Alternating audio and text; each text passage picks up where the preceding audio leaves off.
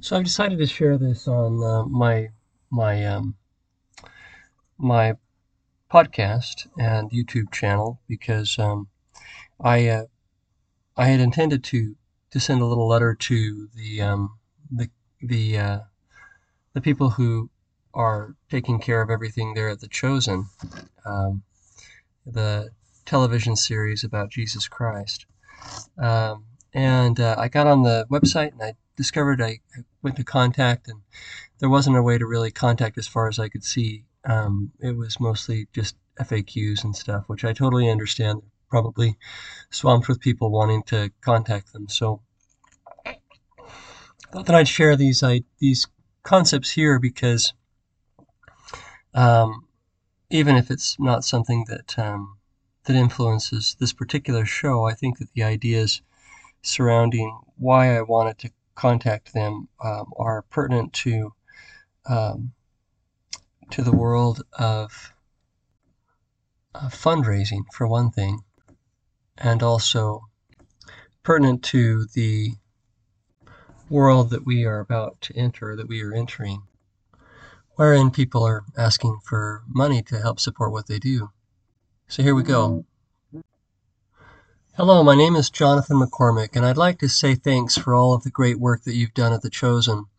It seems to me that it is an important work and that it is also timely. It seems that the world has been prepared to hear these stories retold at this time and in this way, and I am so grateful that all of you have felt called to participate in its production. Thank you. With all of that said, I also have a small suggestion that I hope might be of use. You see, even though I have watched all of the episodes of The Chosen, I have not yet made a contribution, and there is a particular reason why I, have not contributed.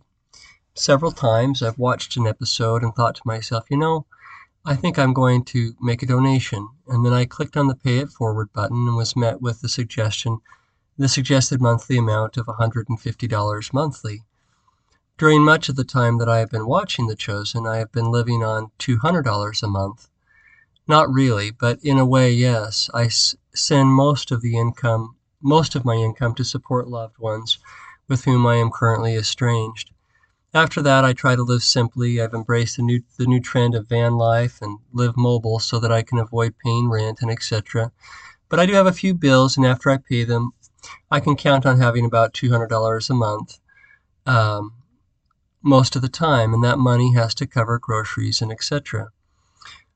And I've been able to make it all work by going to the food bank and trading for things I need and etc. Of course, sometimes the van needs a repair or some other large expense comes along and God has to intervene in some way. And he does, which for which I am grateful. It always seems to work out. Sometimes I work an extra shift and sometimes some unforeseen miracle comes along. I don't tell you all of this in order to elicit sympathy. I really do love my simple life, and I'm so um, so much more than content with the way that God is blessing me from day to day. But I share the particulars of my budget so that you will understand the suggestion that I make.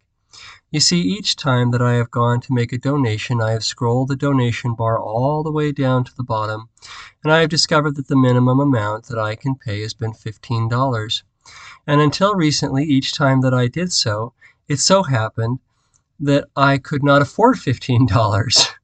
LOL. Laugh out loud. Of course, I know that it is easy to justify such things. It is easy to, to excuse oneself in never giving because we believe that we can't afford it. And so I said a little prayer to myself at the time, you know, at the times that I was about to donate, asking what I should do. And I seemed to hear a still small voice suggests that perhaps there are other places where I can be of help. And so I did not donate. But I really did want to donate. I found myself wishing that there was a smaller amount. I knew that I had at least um, I had at least a fiver. I had five bucks at least, and so I thought to myself, maybe next time. Well, fast forward to today. I recently received a raise at work, and I have been putting in more hours and I have found myself thinking about donating to the Chosen again. But I haven't. I find myself struggling to get up the motivation to do so. You see, each time that you asked me for $150 and I had to scroll the bar down to $15 and then realize that 15 was more than I could afford, I felt a little bit discouraged. I found myself thinking, what is $15, much less $5 compared to the production costs of The Chosen? Even if I could give $150, it wouldn't even buy one round of Starbucks for the cast and crew.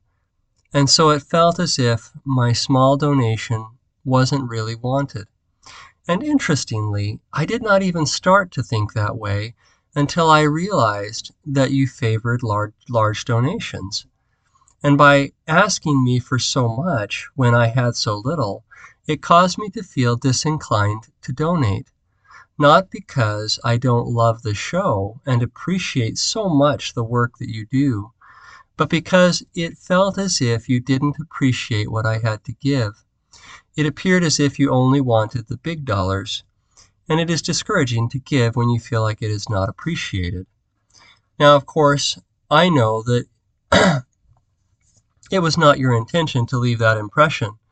Dallas has said many times that we should bring what little we have and see what we can do, just like the loaves and fishes. But it occurred to me that you may not realize that your tactics may be discouraging to those who do not have much to give. I've also heard Dallas mention that less than 5% of the people who watch The Chosen um, watch the, the yeah The Chosen give to the show. And I cannot help but wonder if perhaps part of the reason for that is that those who don't have much to give feel discouraged. I also wondered what would happen if everyone was encouraged to give no matter how little their donation. I think that it would be great if those numbers were just the opposite. What if 95% of the people who watched the show gave? Even if all they could give was a cup of coffee or a pocket full of change? And wouldn't they be more likely to give if they didn't have to compare their contribution to an implied, expect, an implied expectation to which they cannot measure up? This seems to be kind of important, being that the show is now being sent to third world countries. I know that my situation is rare for someone who lives in the United States, but it is not rare in many of the countries to which this show will be going. They need to experience these stories in all their glory, and that takes a lot of money. But they also need the opportunity to give what little they can and feel as if their contribution is appreciated just as much as the man or woman who gives their thousands and their millions.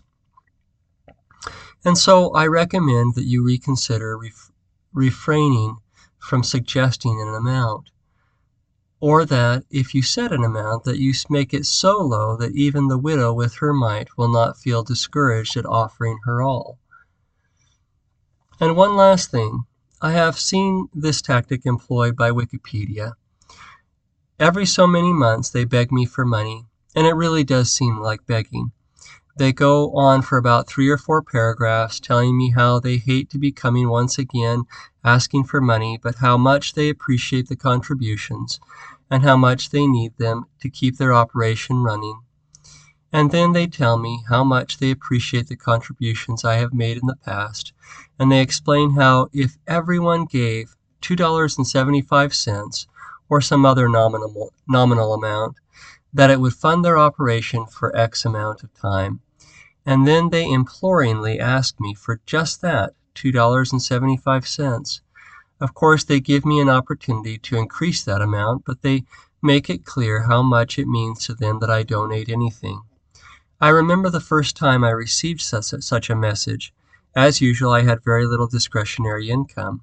But I thought about how often I use Wikipedia and what an essential part of my life it is, and I was struck by the fact that it would be ungrateful for me not to contribute something, and so I donated a small amount that I could afford. And I have continued to donate, and it feels good to donate when they come calling, because even though their operation costs costs must be substantial, they recognize the importance and significance of small and simple gifts. I feel like my small donation, donation means something to them.